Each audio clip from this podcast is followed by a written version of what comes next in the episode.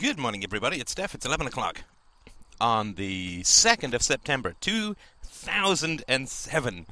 And uh, I look forward to your donations. Been a little dry, of course, because it's a long weekend and late last week. I guess everyone's getting ready for school. But if you could remember to feed your friendly neighborhood philosopher, I would certainly appreciate it. And um, also, if you could buy a, bu- a copy of my book on truth, the tyranny of illusion. I would really appreciate that too, and I'm sure that you will appreciate it even more. So, without further ado, let us move on to something which has dropped into my inbox, which I think is quite fascinating. And I hope that I will be able to do the subtlety of what my thoughts are justice. It's always hard to. It's funny, you know, whenever I finish a podcast, especially the really the really complex ones, I always feel like, oh man, I didn't get it. I didn't do it justice. I didn't get down to uh, to getting done what I wanted to get done in terms of accuracy and flow and metaphor. But then when I listen to it again, it's usually a little better than I thought. So I'll hope that that also is the case here. So I've received an email from my brother. Now, for those who don't know, I'll give you the two-second uh, history. My brother and I, uh, I have just one brother, and he's two and a half years older than I am.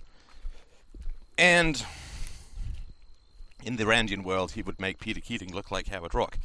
Uh, a relativist, a subjectivist, uh, an emotional bully, uh, a, um, uh, a, pretty sadistical older brother, torture, teasing, some physical violence, and, and so on. And uh, cleverly, of course, uh, because I'm so committed to values when I was so committed to values when I was younger, I hung around with him. I mean, we'd go for some time, sometimes up to a year without really talking. But anyway, we ended up going into business together because he went to therapy and he also went to the Landmark Forum, and uh, this made him uh, it, it, made him better for sure. I mean, in in a lot of ways, but uh, it didn't really take in the long run.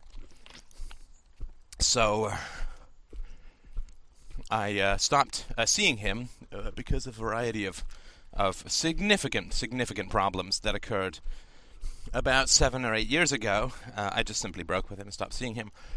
I wanted to see my nieces, though, uh, who I was, I guess, you know, strong affection for, and so we we had a bit of a halting kind of relationship um, for a year or two after I got married. Um, but then problems inevitably arose again, and so, you know, so I stopped seeing him. Anyway, so uh, I blocked his emails, but I have one email account, a Hotmail one, that I didn't ever block him because I haven't ever received email from him. This uh, earlier this year, he wanted to get in touch with me because he wanted some some uh, photographs that I had of us when we were kids because he was going to visit our father who lives in, well, lives in Ireland but spends a lot of time in South Africa. Because for many years he lived in South Africa.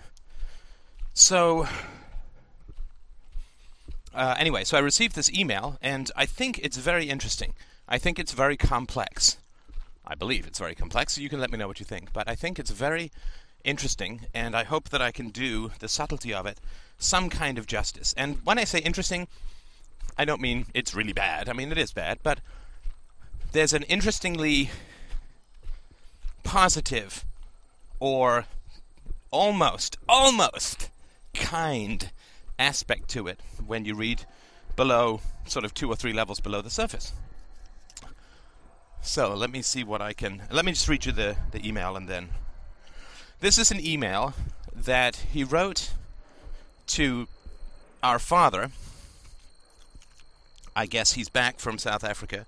And I imagine, at least it would seem likely to me, that my father and my brother spent a, some time at least talking about me uh, on Christina's suggestion, because my father kept writing me uh, emails uh, a number of years ago that were chastising me vaguely and sometimes not so vaguely for not seeing my mother, who I have not seen in eight or nine years, or had any contact with whatsoever. Which I'm I'm glad she's living this long. It makes defooing all the more valuable, right? I mean, be kind of a bummer if you defooed with someone they died the next day. So, long, long life and health to my mother it makes that that much more valuable. So, my father kept talking about how my mother was alone and she needed me and this and that. And so, on Christina's instigation, I wrote down the list of the crimes that my mother had committed against me, and of course against my brother as well when we were younger, right? Because he has a, as he's gotten older, my father, he's he's turned from an agnostic to a religious uh, person because, well, because of guilt and, and so on, right? Not many people like him, so he turns to an imaginary friend, as we do when we're very young and solitary.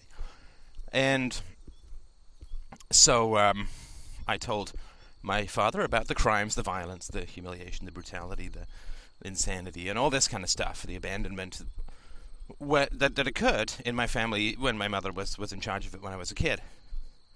And said, well, this is why I don't see her, right? Because she was violent and, and evil, right?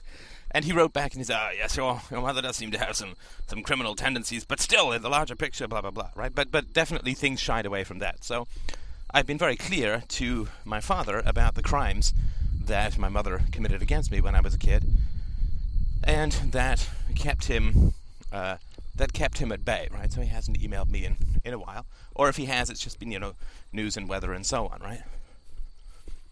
But I'm guessing that when my brother and my father were together in Africa, they spoke at, at length about me and my decision to uh, slither away from this hellish prison of a family, and uh, right. and it's a funny thing is is that it's not it, it's defooing in the moment, but it's not really defooing because I now have a new family, which is my wife, and it's wonderful. So. So, uh, having rejected them, right, and this, of course, is a uh, uh, is a, a, subject of great consternation to people I mean, when you reject them. So it's my guess that they spent quite some time debating this issue, my decision to leave the family, when they were together in Africa this last summer. And so my brother wrote an email to my father entitled Relax Dad, relax comma dad, exclamation mark. And the content of the email was this Dad, consider it your job as a parent. Sorry, consider your job as a parent is to screw up your kids. The kid's job is to get over it. After seven years of apologizing to Steph, I finally realize three things. One, that this is a game Steph plays, and he gets out of having to take any responsibility for himself or his life. It's simple when it's everyone else's fault. Two, it's his loss. I had a beautiful time with you in South Africa. I love seeing Mom, and I'm proud you are both my parents. 3. I will always see the world as blue, and Steph will always see it as green. I love him, but candidly, I think he's full of shit, and his philosophy of righteousness is boring, and at this point, more than a little pathetic. Your time and opinions are yours, Dad, but I think it's a disservice to the Stefan I used to know, who was powerful, loving, and vibrant, to indulge him as some sorry victim of his past. It's also a disservice to people that truly have suffered greatly, such as victims of concentration camps, sexual abuse, and other horrors, who are able to forgive and move forward with love in their hearts. Just my opinion and not likely worth the paper it's written on. Love, bro. As I said, I mean, this is a uh, my first. I, I found it. I mean, this does. I don't want this to sound like fake, mature or zen, but I actually found it quite funny to read because it's just so brilliantly and wildly hypocritical that I actually found it. I mean, it's just it's it's a short-circuiting nightmare of consistency, but it has as these things always do, an amazing genius behind us. Everybody's a genius and everybody's a philosopher. Right? You either make it conscious and use it for the power of good, or you leave it unconscious, and it usually turns towards a rather rancid service of corruption and destruction. But, I mean, the guy is brilliant. I mean, it really is amazing. It is absolutely and fundamentally astoundingly brilliant. And when you decide, I mean, my brother is very intelligent, of course, and he has fantastic language skills, very funny. But when, excuse me, when you decide to turn the gifts that you have towards the service of corruption, badness, evil, and so on, it, it is incredible what what people come up with. How amazingly detailed and and florid and consistent, and oh my God, it's genius! It really is. You have to admire it. As uh, an evil contraption that is a work of, of brilliance. So I'm going to have two goes at this letter, if, with your kind indulgence. And of course, what do you care about my brother and myself? Not much, if if any. But this, of course, is such a common situation, uh, and I would imagine that my my friendly British listeners know that pathetic thing that goes on in uh, in England, right? That this this kind of mad rage is uh, all the rage in England. It has been for quite some time, but in other areas as well, you will see this kind of rage to to one degree or another in your communications with your family through the defoo, through the defoo process and and afterwards.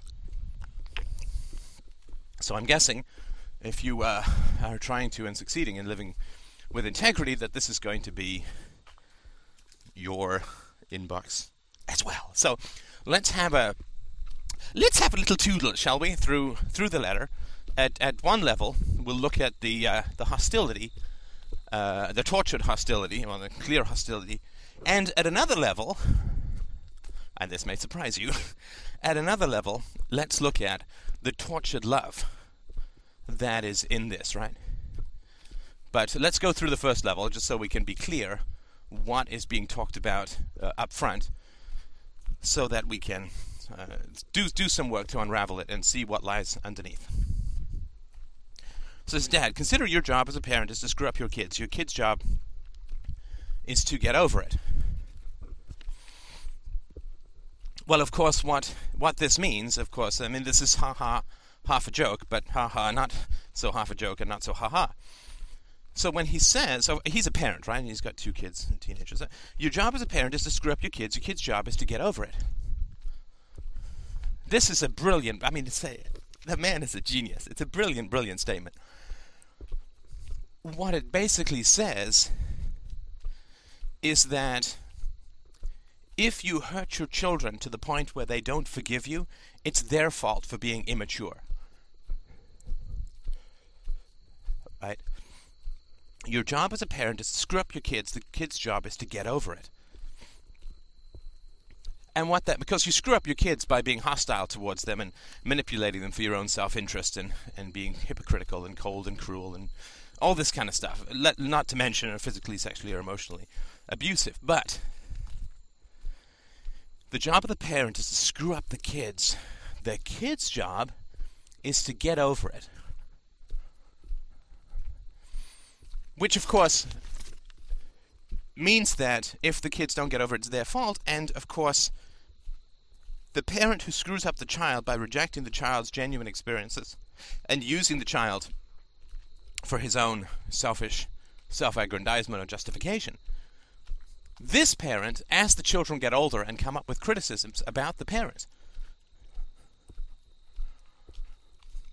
then if the kids don't get over it, the parent gets to continue the abuse. I mean, this is brilliant. So if you coldly reject your kids for their natural states because you're whatever a bastard, use a technical term, then when your kids grow up and have criticisms of you, then they are failing to get over it, in which case you can reject their experiences of pain as well. Oh, get over it. I mean, all parents screw up their kids, and kids have to just grow up and get over it, right? It gives you a lifelong pass to continue to reject your children and to blame them for any discomfort that they cause you and to hold them in contempt for ever experiencing pain which they would like to act on, i.e., by criticizing you or by not seeing you. Now, the other wonderful thing, and you wouldn't know this, right, based on the letters, is after seven years of apologizing to Steph, I finally realized three things. Well, of course, as you can well imagine, it has scarcely been seven years of being apologized to. It has been seven years of, I'm sorry you're so upset by actions that I took with the best intentions. I mean, that kind of mealy mouthed fuck you kind of apology. And uh, all of these apologies, when I pointed out that this were not real apologies, were instantly converted into rage, right? So they they throw um, they throw sand in your eyes, these kind of uh, bastards, right? They throw sand in your eyes, and then when you say, "Hey, you just threw sand in my eyes," then they punch you in the face, right? So you get these kinds of apologies, which are, "I'm sorry that you're such a frail and weak person that you're bothered by things that I took, uh, actions that I took in the past, which I, I had nothing but the best intentions with or for." Uh, you know, I'm sorry that you're so pathetic. right? Well, you know, I must say that's not really much of an apology. In fact, it's sort of an insult. Well, if you can't handle an apology, screw you. Fuck you, right? I mean, it's that kind of nonsense that goes on, right?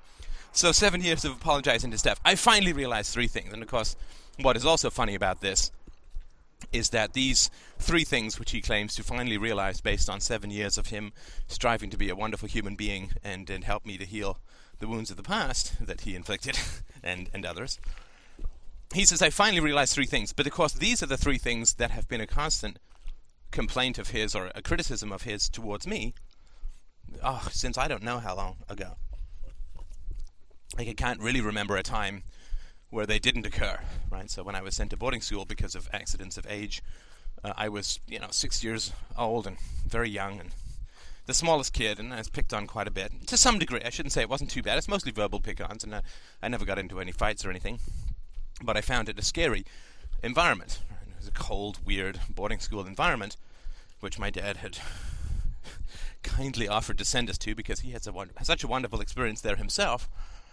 And of course, back then, my brother was like, you know, oh, stop sniveling and stop having, stop having self, you know, stop being so self-pitying, and you're only embarrassing yourself, and like all of these kinds of things, where uh, um, he thinks that I just blame other people, never take responsibility for my life, and uh, full of self-pity and self-righteousness. These complaints have been going on since day one, right? Uh, but of course, naturally, I mean, he's going to want to position these as conclusions that he has regretfully come to after 42 or 43 years of accumulated evidence when he's been only trying to do the best, but I continue to hang on to my mythology and all this kind of stuff, right? So, so when he says this is a game Steph plays and he gets out of having to take any responsibility for himself or his life, it's simple when it's everyone else's fault. Right, and of course, the amazing thing is that this is a, obviously, in all accuracy, a self-portrait of my brother.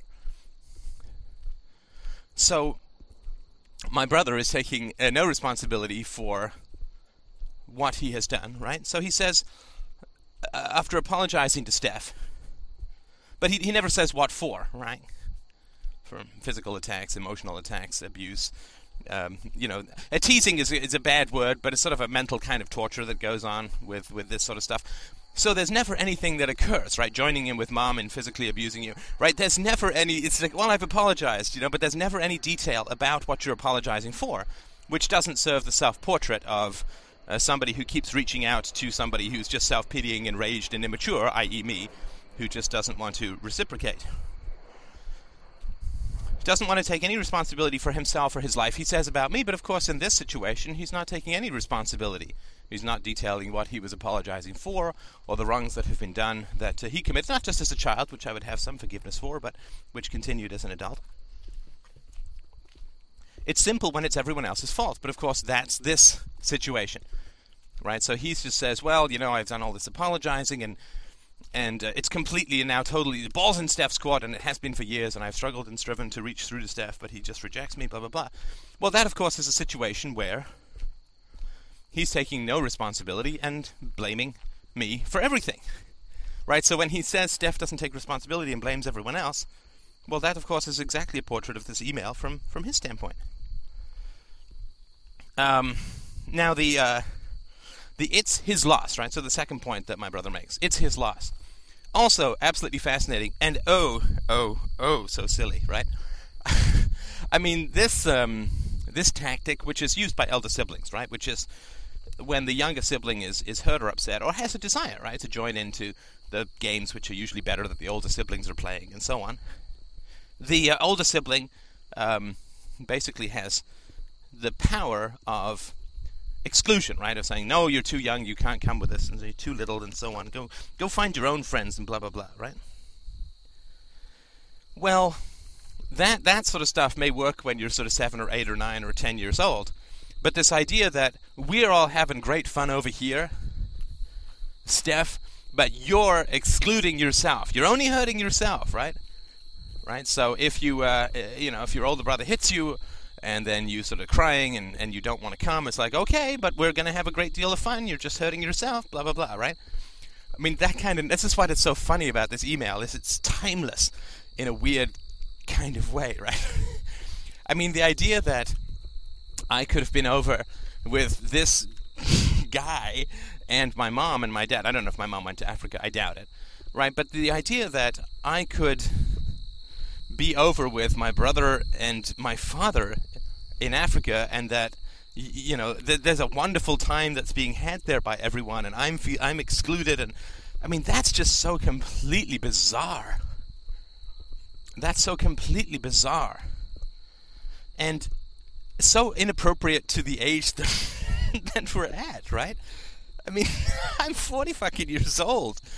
I mean, at what point do I get to feel okay about not being invited to the screechy tea party? No, too strange. So here, then he says, I will always see the world as blue and Steph will always see it as green. Again, absolutely brilliant.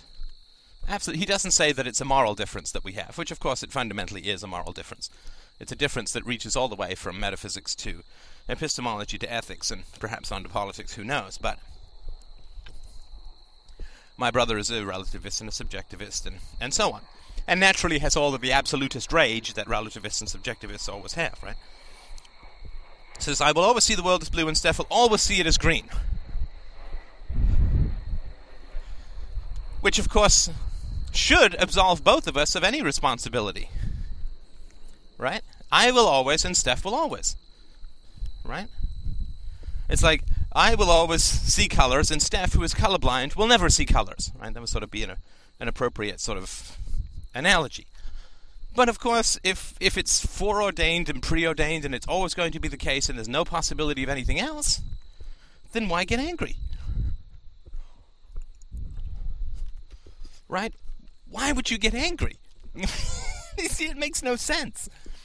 And if it's just a matter of opinion between us, like uh, aesthetics, uh, blue and colors, right? If it's just we just have two different subjective experiences, and we have no capacity of seeing anything differently, which of course is the subjectivist standpoint. Right? My brother always sees things as blue. I will always see things as green right? So blue and green are clearly not better or worse states, not correct or incorrect, not subject to rationality or argument or debate or improvement. There's no preferred preferred states. There can't be if that's all you can see. But um, if that's the case, then why why would you get upset? If it's just how it is, how it always will be, then why would you get upset? But of course, when there is a difference of opinion, if, if you're a subjectivist, then no opinion is better than any other opinion. Everything is relative. Right? Now, see, here's the problem that you have when you're a subjectivist, and I've had this argument with a couple of subjectivists, and it blows their freaking minds. So this is a, I guess, another little, another little arrow for your quiver, so to speak. Man, it's beautiful out here. I'm just doing my nature walk by the river, and uh, because it's a long weekend, there's nobody here than one person. Right? I thought it might be too crowded, I have to sort of apologize to everyone for yelling in the woods. But if you come across a, a real subjectivist, that you, uh, or let's just say, let's go even more personal, right? So, you have a personal, let's say you have a brother who's a subjectivist. Now, in a, a subjectivist, of course, no opinion is better than any other opinion. Can't be because they're a subjectivist. So, if you have a brother and you disagree on an opinion, and no opinion is better or worse than any other opinion, he believes, then clearly, in order to make the relationship go more smoothly, he should simply adopt your opinion. Right? To to metaphorize it, let's just say I'm such a crazy guy that if you don't wear a green sweater then I won't have lunch with you. And you really want to have lunch with me, you say. I really, really want to have lunch with, with Steph, the crazy guy who really likes green sweaters. And you say, It doesn't matter to me what I wear at all.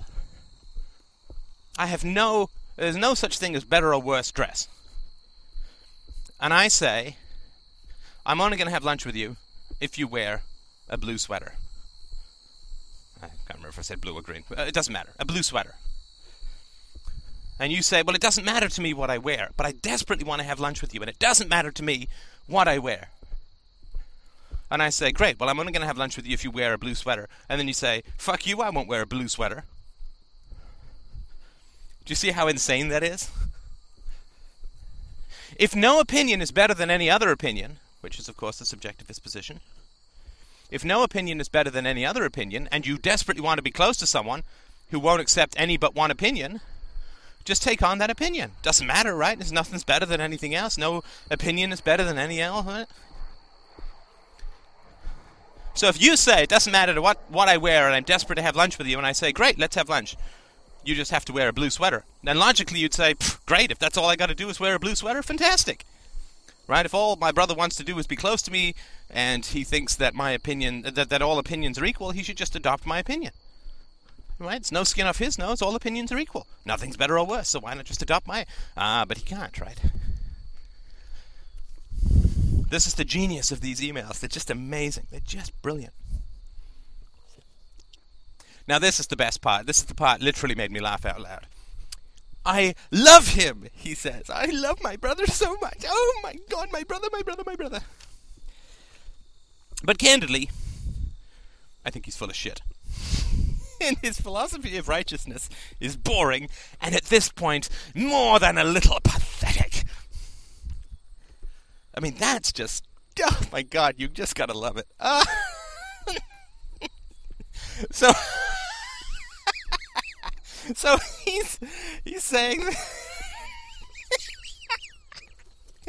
oh my god okay so he's saying i love steph who is full of shit self-righteous self-pitying blames everybody else and completely and totally pathetic and i love him I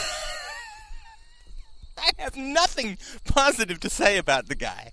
Everything I say is the worst stuff. I mean, he just left out the, you know, I don't know, raping hamsters or something. Like, I love this guy to death. But oh my god, he is the worst guy on the planet. Self righteous, full of shit, boring, pathetic, repetitive, self pitying, blames others, stuck in a story, manipulative. But I love him. oh my god. I mean, my God, you could not write this in a script and have anybody. You put that, you put those words into somebody's mouth, the audience would laugh. And come on, tell me, tell me you don't find it just a little bit. oh my God, a little funny.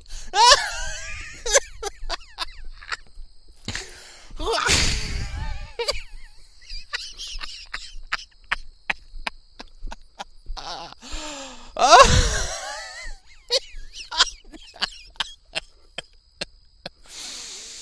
No. Oh my god, I'm sorry.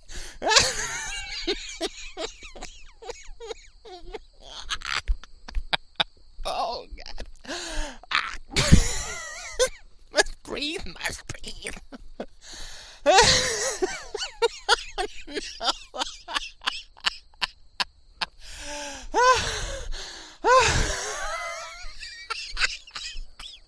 I'm sorry. Oh, just fast forward for a sec. Oh no.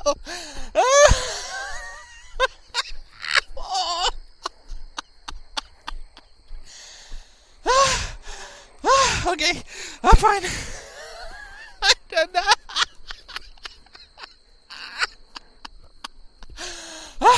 okay, on with the show.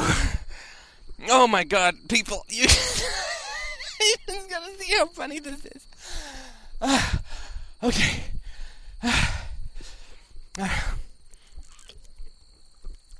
So, oh God, you've just got to see how just perfectly deranged. no, okay. So first he st- First, he starts with it's just a difference of blue and green, right? And this he does to avoid the problem of having to change his opinion since he's a relativist, right? Since there is no difference between blue and green from a moral or any, it's just mere aesthetics, it's mere personal choice, it's mere personal preference. Right? So, if he says it's just a matter of personal preference, and I desperately want to be close to Steph and so on, then clearly there's nothing to apologize for. For him, right? Clearly, if, if there's no difference, if I believe that there's no difference between a blue and a green sweater, then I never would apologize for wearing a green sweater if you preferred I wear a blue sweater. I could never apologize for that because it's meaningless. Like, it means nothing. It's blue and green. So earlier on, he says that there's no. Like he's apologized for seven years or whatever. But uh, for what? It's just a blue and green thing, right? It's just I like ice cream and he likes pecan pie. Would you ever walk up to someone and say, "I I apologize for liking pecan, pecan pie"? Well, of course not. It's I mean, it's just a subjective preference. It means nothing. It's just such a tangled, amazingly brilliant, brilliant, brilliant, brilliant, I promise you, an amazingly brilliant and tangled knot. And underneath, which we'll get to shortly, oh, the tortured love. So, of course, um, when he attacks me, right, when he says, oh, it's a game Steph plays, full of self pity, self righteous, and, and uh, blames everybody else, and, and, uh, and so on, right? boring and you know that I'm insane and and and just really a nasty, self-righteous, pathetic, full of shit guy, right? But of course, that's not exactly the difference between blue and green, right? That's not that's not the difference between blue and green. I mean, if I say that it, you know, he just likes ice cream, and I like pecan pie but people who like ice cream are co- totally full of shit. And self righteous, boring, and totally pathetic for liking pecan pie. Oh man, it's brilliant. It's brilliant. He has to say that it's just a difference of opinion in order to, to, to, to put me down. Right? To, to portray me as the intolerant one. Hey, it's just a matter between blue and green, but Steph gets all hung up on the difference between blue and green and won't forgive anyone who likes blue. But of course, then he has the problem of if it's immaterial, why doesn't he just change his opinion? If it doesn't matter, if it's just blue and green, he has to portray me as the intransigent one. But of course, the reality is, if it's just blue and green, just change your opinion. Right? I mean, naturally, of course, since I work at home and I'm a guy, right? I mean, I'll go in gym shorts, uh, or not gym shorts, but even even rattier than gym shorts and shorts with paint on them or whatever. Uh, I'll go with Christina to get some lunch with that, and she'll ask me to put on some nicer shorts, right? Do I think it's a moral argument? No. Do I put the uh, shorts on? Of course I do. Do I think it's particularly important? No. But it makes Christina happy, so why not? I mean, what do I care, right? It takes me two seconds to change my to put some nicer shorts on, because I, that is truly a difference between blue and green. I don't consider it a massive violation of my integrity to change shorts. It makes Christina happy, so I'll just change, right? And that's the reality. When you say to somebody everything's subjective, you just change your opinion to match theirs if you want to have a relationship with them. It doesn't matter because all relationships, it's just blue and green.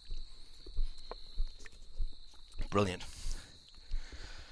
And then he says, Your time and opinions are yours, Dad, but I think it's a disservice to the Stefan I used to know, who was powerful, loving, and vibrant, to indulge him as some sorry victim of his past.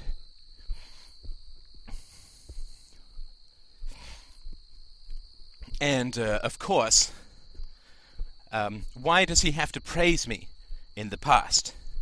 Right, remember, he copied me on this email, which is not accidental. You don't accidentally type in my name, right? So, why is it that he wanted to portray me as better, stronger, wiser, more noble in the past, but shrunken and deficient now? Right?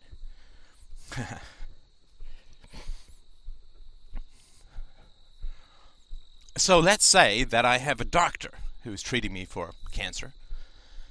And while I was in that doctor's care, I got worse and worse and worse. And then I, I left that doctor and found that he'd been practicing really bad medicine, or I left him because I'd been found that he leeches and nonsense like that, and prayer, and he'd been using it was some faith healer nonsense and crystals and so on, right?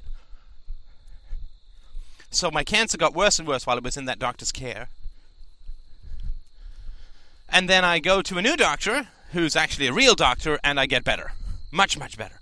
Better than I even was before I got cancer.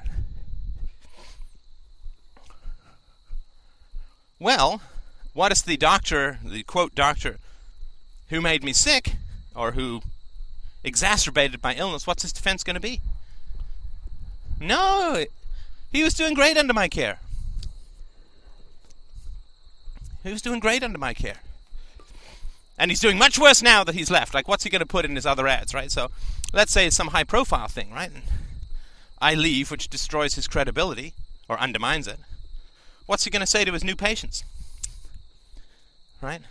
I'm some high profile patient, and I left this doctor's care.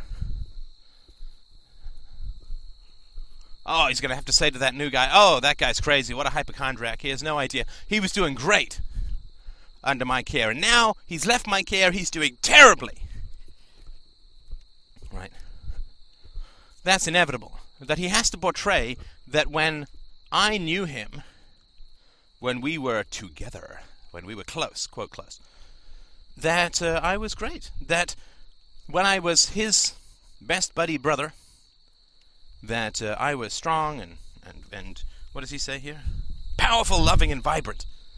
But now that I have left him, I am weak and pathetic and boring and useless and self righteous and blaming and blah, blah, blah, blah, blah, right? So I couldn't have left him and become healthier. And heaven forbid that the thought even cross his mind, which of course it has millions of times, that it was an act of taking responsibility for my life that had me get the fuck away from that poisonous vat of the foo. FUBAR, the foo cage. Fucked up beyond all repair. Foo bar. The cell of the cells.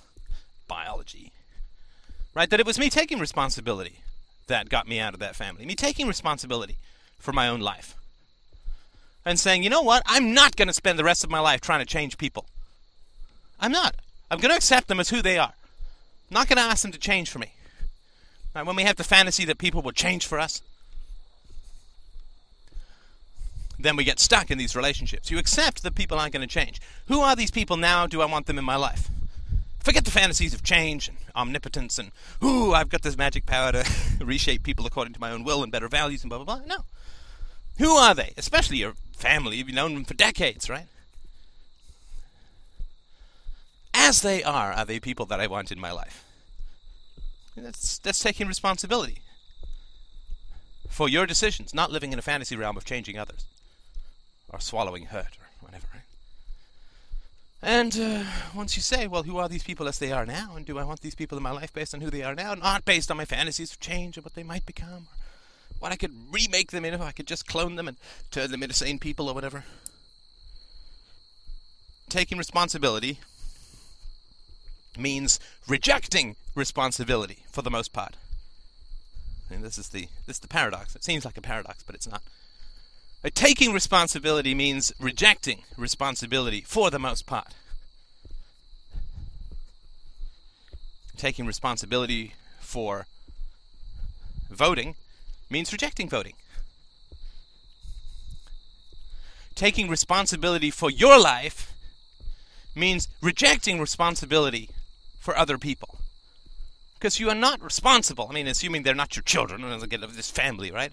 You're not responsible for other people, for their choices, for their decisions, for their values, for whatever they're doing in their life, for their reactions to what you say. You're not responsible for any of that. So taking responsibility for my life was rejecting a false responsibility, a myriad of false responsibilities. So I was in business with corrupt people. Taking responsibility for that meant giving up the fantasy that I could somehow work to ameliorate that corruption or change them or make them better or show them a better way or lead by example or whatever. Rejecting all of that responsibility was taking responsibility. I only can control what I do. I cannot control what anybody else does. It's impossible to shove a Cadillac up your nose. So, taking responsibility is rejecting responsibility for the decisions of others. And I don't mean that with any hedge, any qualm, any holdback. Rejecting responsibility for others' decisions, others' choices. So you're not responsible for the decisions and the choices that other people make.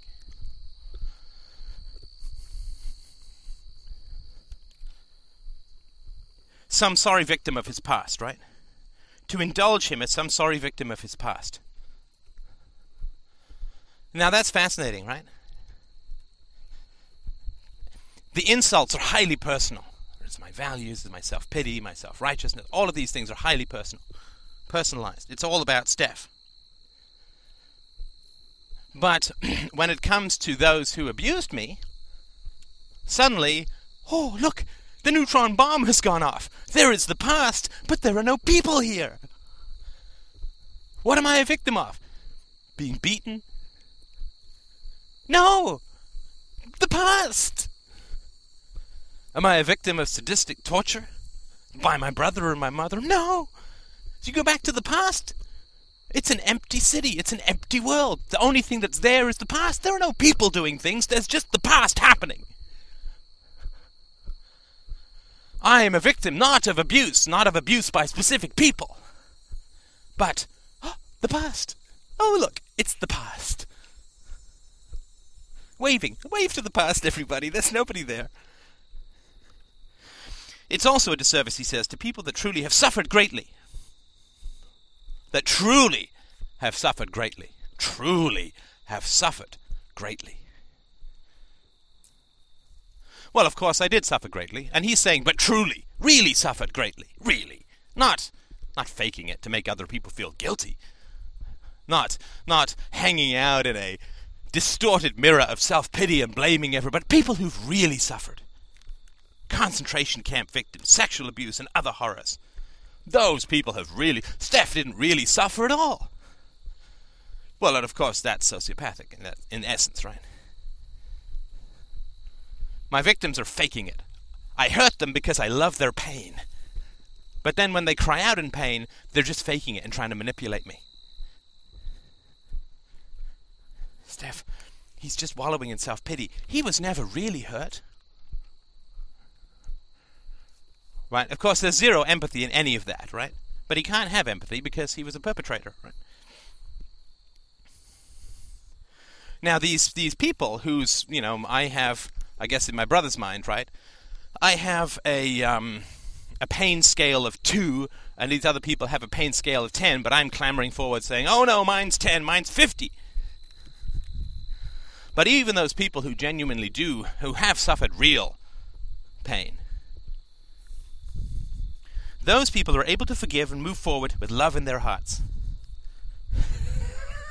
oh no.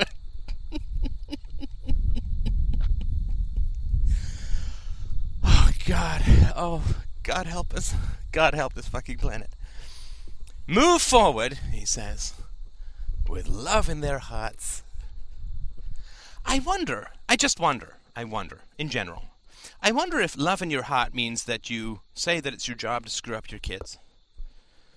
I wonder if love in your heart says that people that you have abused uh, don't take any responsibility, they blame everybody else. I wonder if, like, moving forward with love in your heart looks like calling somebody full of shit. Philosophy, self righteous, is boring and pathetic. Does that sound to you like somebody who is committed to moving forward with love in his heart? I would submit not so much. Not so much, right? Because you see, I'm a little machine that is supposed to provide other people what they want. I'm supposed to say to people, I forgive you, because they feel bad. Right? And if somehow I get the program wrong and say, you know, I don't forgive you, then I must be banged like a broken television until I get the words right. Because you see, I'm really only supposed to be there to qualm the guilty horror of bad people. I'm not supposed to have my own judgments or my own experience. That's bad. I am supposed to be a little forgiveness machine, the way that my brother is towards my mother and father, towards everyone in that family except for me.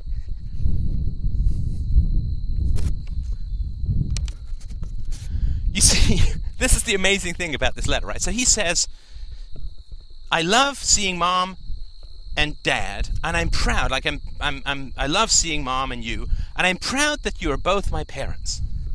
I'm proud that you are both my parents. Of course, these are the parents who abused both of us, of course. But at least, at least I sort of remember it and recognize it. So, so this is the moral hierarchy, right? This is the moral hierarchy that is put forward. You can you can scream at your helpless kids. You can beat them. You can throw objects at them that they must duck like terrified and tiny ninjas. You can scream at them. You can keep them up all night. You can abandon them to go date guys in other countries, leaving them for two weeks with 20 bucks so they have to go to their friends' places and beg for food, basically. You can abandon your children to crazy, evil, violent German women. If you are that German woman, you can also abandon your kids and then move out to uh, Vancouver when they're like 15. Good luck, kids!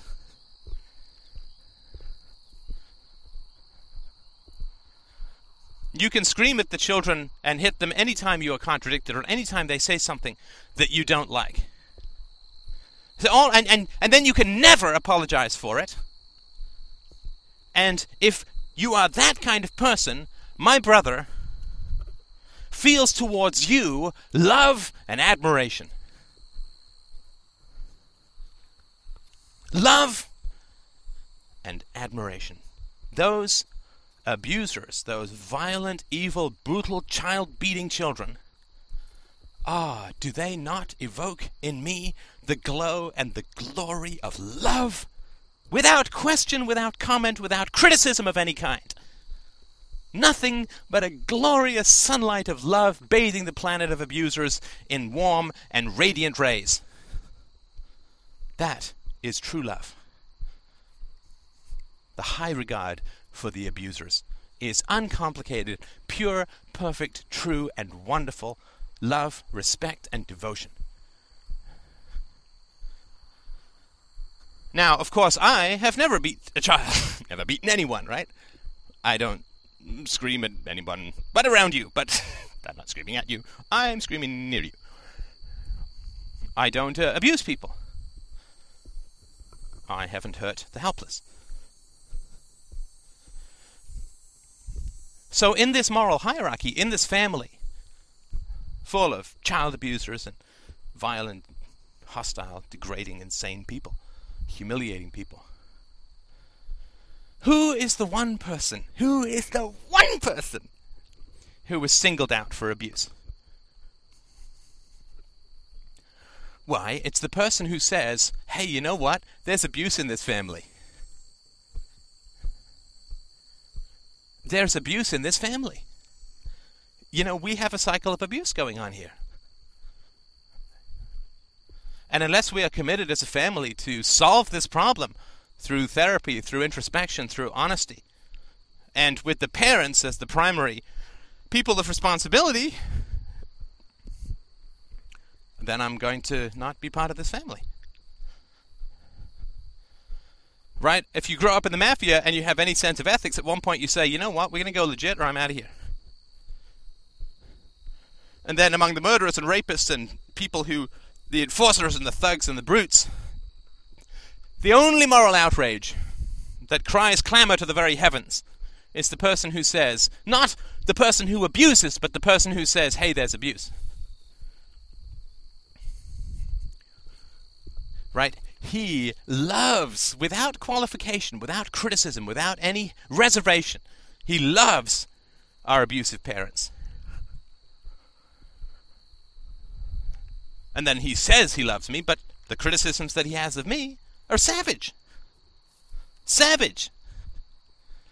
This is the hierarchy that, that these these sadists work with.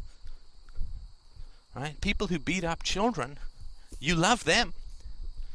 People who don't want to associate with unrepentant child abusers, those are the bad people on this planet. Those are the people that you can never forgive. Those are the people that you must attack, attack, attack. Isn't that amazing? And of course, he wants me to move forward with love in my heart. Why? Because it's a whole lot easier to deal with your guilt by bullying your victims into forgiving you than it is to actually look in the mirror and say, gee, I've done some bad things. Really bad things.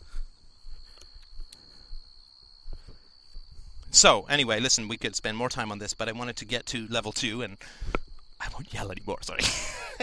it's quite a, it's quite a, um, um, a stirring email, and I'm certainly glad to have received it. And let me move on to that part, right? Why did I laugh?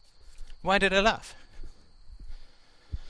Well, there is a couple of layers down in this email an incredibly kind thing that is occurring. And this is probably about the kindest thing that my brother has ever done for me. Ever done for me. Of course, I've talked about closure and certainty, and I don't have any particular issues around closure with my brother, but it never hurts to get more evidence as to why you don't have people in your life. But I'll tell you why I think it's so kind. But let's look at the cruelty first. Not, not, not the cruelty towards me, but the cruelty towards my father. And we'll talk, my mother, this all ties into the mom as well, so we won't bother with that. You can just apply the same principles. My father clearly is experiencing quite a lot of guilt, and this this tends to happen when you get old, right? And he's in his late 70s, so he's probably not got more than five or ten more years, and on average, probably closer to five. Although he's a healthy guy, and lots of my family live to be 90, so it could be longer, but my father is getting older, and when you get older and you start to look at that that grim wall which you can't get around, which your body passes through, but which you do not, which is mortality, then you realize. You say, oh, you got a couple of years left. It's what Dustin Hoffman said about turning 50. He said, 40, you know, you can double the age, you're still alive. 50, not so much. 60, no way. All right, so you get that you're more than halfway done. Late 70s, you're like 90% done. So you realize that there's not an infinity of time in the future that you have. Things aren't just going to write themselves somewhere down the road because you can see the dead end of the road. So you don't have an infinity of choices in navigation to make.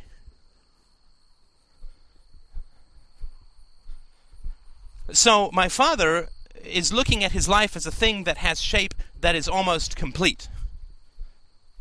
And I mean, he's an intelligent and a man, and given to, I guess, mildly obsessive bouts of introspection, and, and not immune to guilt and so on. And of course, the religion is doing some work on him this way as well. I'm not saying it's positive, but it's definitely there. So he's he wants to make his peace. He wants to make his peace, my father. He wants to make his peace and he's feeling guilty and of course he wants to make his peace in particular too because of the religion right? Which means he wants to make his peace not with god sorry not with me but with god which is the cheat right? Fundamentally he doesn't need my forgiveness but god's forgiveness which he can get through self-manipulation right? He doesn't have to deal with me. So clearly my father is troubled by what has happened in his life and the decisions that he's made and the, the, the wrong the evil that he's done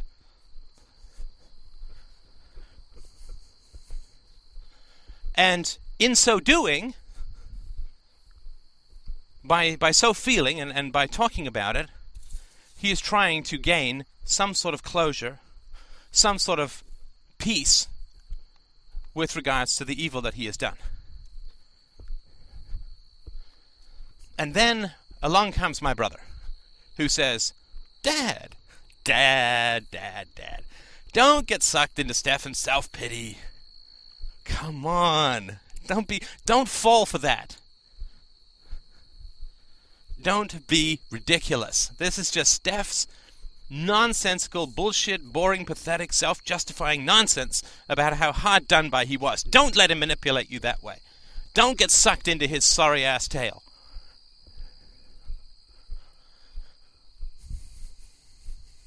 Well, who is really the most angry at my father? I have told him the truth, and I leave him alone. Now, he can do with the truth what he will. And if he were to try to contact me to ask for forgiveness, I would say, It's not mine to give. There's no possibility of any of that. Because there's no possibility for restitution. Right now, if he were to send me, I don't know, the price of therapy, you know, then I would say that is showing some responsibility and I can at least respect that. Or if he were to do something tangible, maybe he set up $50,000 foundation to help abused children. It doesn't have to be money to me, although whatever, it'd be nice, but I would be fine with that too, right? Like you're taking some responsibility, acknowledging the past, you're doing something to to try to ameliorate the wrong that you've done. Right? I can't forgive him because you can't undo the past. Right? Forgiveness involves restitution. Right? If somebody cuts my leg off, I can never forgive them because you can't make my leg grow back. The best I can do is decide not to prosecute, which of course has been my choice with my family of origin. But I would not say to him, Dad, you did nothing wrong. Because that would be the cruelest thing that I could conceivably, conceivably, imaginarily do. To say to my father, who is racked with guilt about the wrongs that he has done, the irrevocable wrongs that he has done, who is facing the end of his life, racked with guilt, to say to my father, You did nothing wrong, would be cruel beyond anything I could imagine.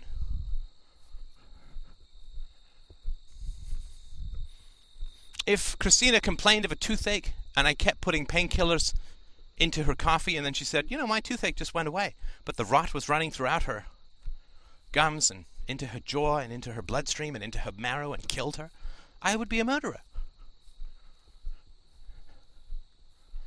By injecting the heroin of forgiveness into the guilt ridden infection of my father's soul, my brother is preventing salvation. Actively, consciously preventing salvation.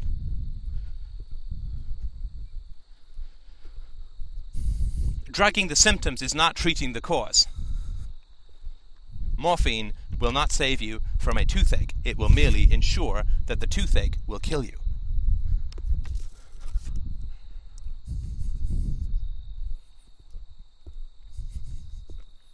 What staggering cruelty is there in saying to people who are racked with guilt, You did no wrong?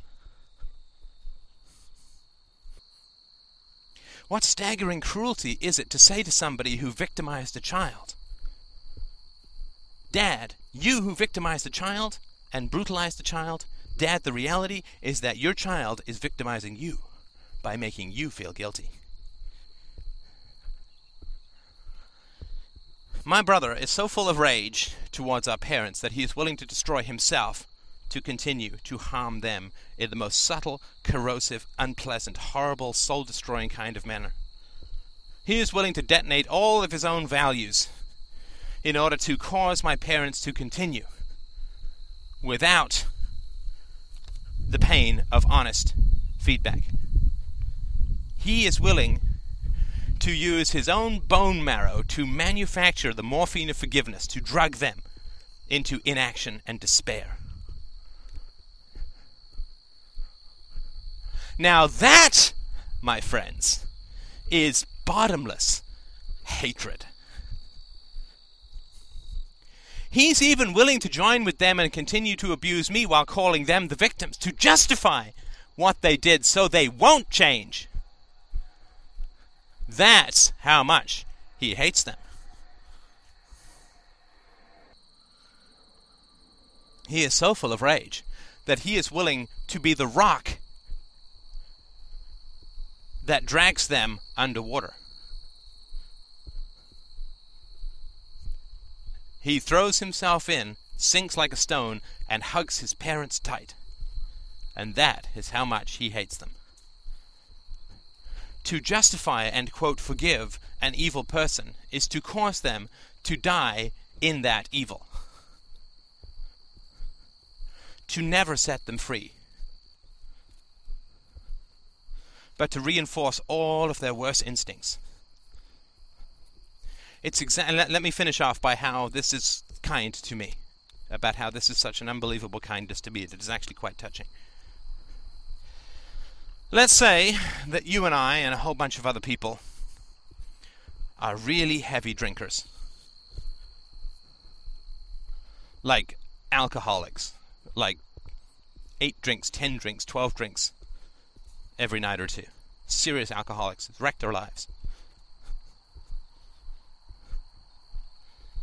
Now, let's say somebody says, you know, I don't know, I am really not feeling good about this drinking. I really feel that I am destroying my life through my drinking. And my kid, my kid looks at me when I come home stumbling drunk with such disappointment, with such fear, with such misery. It just it tears my heart in two. Well, that's kind of an honest statement, right? And it's probably a fairly accurate description of what is occurring. So you come to me and you say this. And I say to you, Are you crazy? Oh, come on. There's nothing wrong with having a drink. There's not you don't have a problem. You are in fact incredibly healthy and a fantastic father, and your kid probably just wanted an increase in his allowance and he was just trying to bully you and he's just trying to manipulate you and don't fall for his bullshit and you've got to be strong and be a dad that he can respect and don't let him manipulate you or turn into some pansy ass bitch and spend the rest of his life trying to manipulate other people. You got to stand firm and it's your absolute right. You work hard, have a drink. Don't be such a pussy. Come on. There's nothing wrong with what you're doing.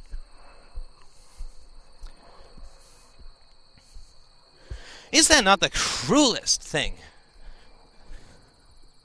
that I could conceivably do to you? That when you have the stirrings of a conscience, for me to crush it? For me to attack you through telling you there's nothing wrong, I love you to death, you're a wonderful father, and then to say that for you to look at the pain in your child's eyes and change your behavior would be wrong. Would be wrong. Am I not sealing you up in a tomb? Am I not putting a stake right through the first stirrings of your true self? Am I not lasering your forehead of your emerging soul and pulling the trigger 2,000 times? That is real cruelty my friends, saying that you love abusers, that they have done nothing wrong, that the only person who's bad in the family, who's manipulative and destructive, is the guy who doesn't want to have anything to do with unrepentant abusers. And then when those abusers start to feel any kind of repentance, any kind of remorse, to nip that in the bud,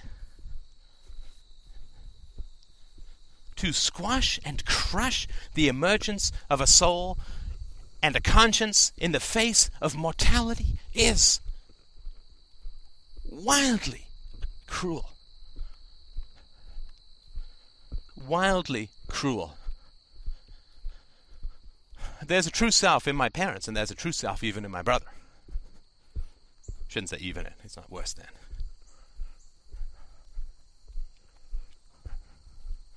When that conscience and that true self and that humanity and that empathy begins to emerge, to attack it as weakness and as cowardice and as self manipulation. And to join in hurling abuse at the truth teller at the family is exquisite sadism. Exquisite. But in that sadism is also an incredible kindness to me. Now, the kindness to me which you may see on the surface of this, this letter is yeah, Steph, I'm still this, this guy. I'm still this guy. Of course, there's a kindness in that. Because it, you know, alleviates doubt. It alleviates doubt that I might have about the right rightness of my course of action, which he may or may not feel that I, I have, and I don't particularly, but this stuff never hurts, right? I mean, as far as that goes. But I'll tell you, if you will indulge me for just a few more minutes, and I do appreciate you hanging on for this uh, lengthy chat, but we are, I think, becoming wise enough uh, as a collective for that we can see this stuff for what it is and process it without sentimentality. If I am in your drinking circle, right? So you, let's say you're the bad guy now, right? I'm in your drinking circle. You're all drinking yourself to death. You're abandoning your families. You beat up on your kids. You're just like a bunch of bad seeds, bad dads.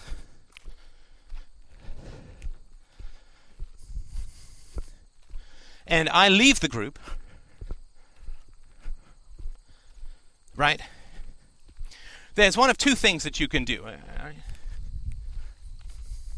If I decide to leave the group, then you can either try to woo me back, and I've seen this happen. I had a friend when I was working at Caribou who was got involved with a group of people that sadly reminded him of his hometown, and I write about them a little in Tagoa. And um, I was sort of saying, you know, you're getting kind of old. Like you're in your mid 20s, and isn't it kind of old and lame to get drunk once or twice every weekend? And, and, and why is it that you have to get together with these people and drink, right? And they, I was there with him on birthday. They goaded him into drinking, mix his drinks till he ends up being sick, right? So I was, I was really, you know, in a sense, fighting for his soul. And the guy who was in charge of that group said it very openly. He says, "Yeah, yeah, you and I are in a total battle for Jacques' soul. Got it." Now, this guy's cruelty was such that he wooed this guy back in. Right? He never attacked him. He was always kind. He was always generous. Hey, come over for a barbecue. We'd love to feed you. Bring your friends. Blah blah blah. Right? They were generous. They were kind. They they sucked him into this social alcoholism scene. And he vanished into that and from my life, and I haven't seen him in years. But by all reports, it's still the same. See, that's really cruel. That's real cruelty. Now, if I leave this group, the tortured kindness, the greatest and the greatest and fundamentally most tortured, but still great kindness that you can do for me is to attack me. Because what does attacking me do? It drives me away. It drives me away, and that probably is the best you can do in terms of kindness, and probably is the kindness, kindest thing that you're capable of, given the state of your soul. So if I decide not to come to some drinking weekend, some bleary eyed cottage bullshit,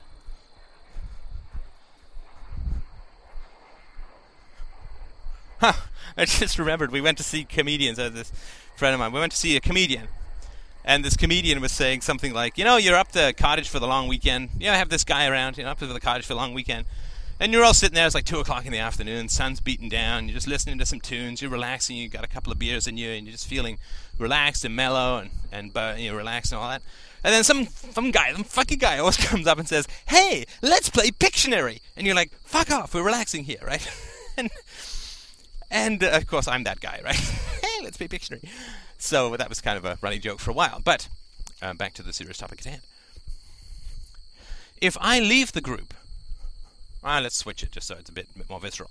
If you leave the group and you say, ah, you know what, I don't, you know, I'm tempted, I really am, because, you know, these things are fun and there's great stories that come out of them. But I'm telling you, I'm run down from all this drinking and I don't really think it's where I want to go in my life is to just keep drinking like this. I feel like I'm getting too old for it. And it's I just it's not me anymore. Right? Now, if you don't try and woo me back in, but instead you call me a, selfish asshole. You know, you said you were coming, now you're not coming, you damn well better pay for it, and we're never going to invite you up again, and you're a total asshole for doing this, and what the hell do you mean you're too old? Don't be such a pussy, and fuck you, and this and that and the other, right? Aren't you doing me just the most enormous service? By driving me away, by driving me away from a hellaciously dysfunctional and self destructive group, by driving me away, are you not saving me? Is there not a form of twisted tribute and twisted love in that? This is the on the waterfront thing, if you've ever seen that movie. Drive me away. Get the fuck out of here. Get out of here. Run and don't look back. I can't be saved, but I can at least drive you away, and that is the only good that I may be able to achieve in my sorry ass excuse for a life. And I would submit to you that Although this letter looks like kindness to my parents and cruelty to me, it is in fact the complete opposite. It is in fact the complete opposite, the bottomless opposite, and that it is extraordinary cruelty to my parents and an extraordinary kindness to me. By driving me away from this destructive clan that he has committed himself to destroying along with himself.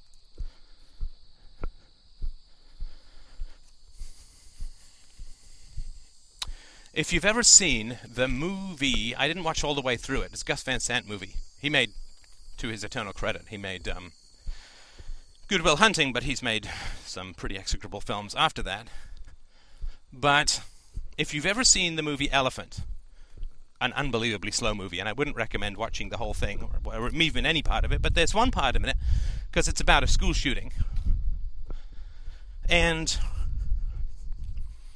this guy who's the shooter, and this is also in 19, um, the recent book I talked about recently in the Your Children Do Not Love You, the book that I, I, I listened to on vacation. This is also in that book where the people who have been a little bit kind to the shooter or who at least haven't abused him. So he's walking into the school and these people are hanging out and they see him going in with his pockets bulging and all this and combat fatigues and so on. And they say to him, What the hell's going on? And he says, Go home. Go home. You don't want to be here.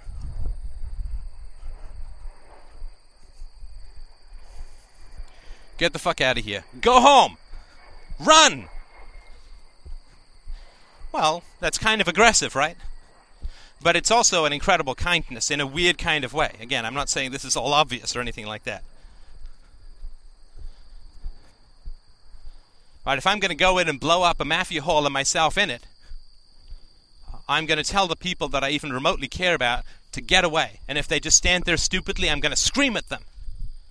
And I'm going to abuse them and tell them to fuck off and go screw yourself and fuck your dog and get the hell out of here. I may even fire some shots in the air. And they'll sit there and go, This crazy son of a bitch. What the hell is he doing?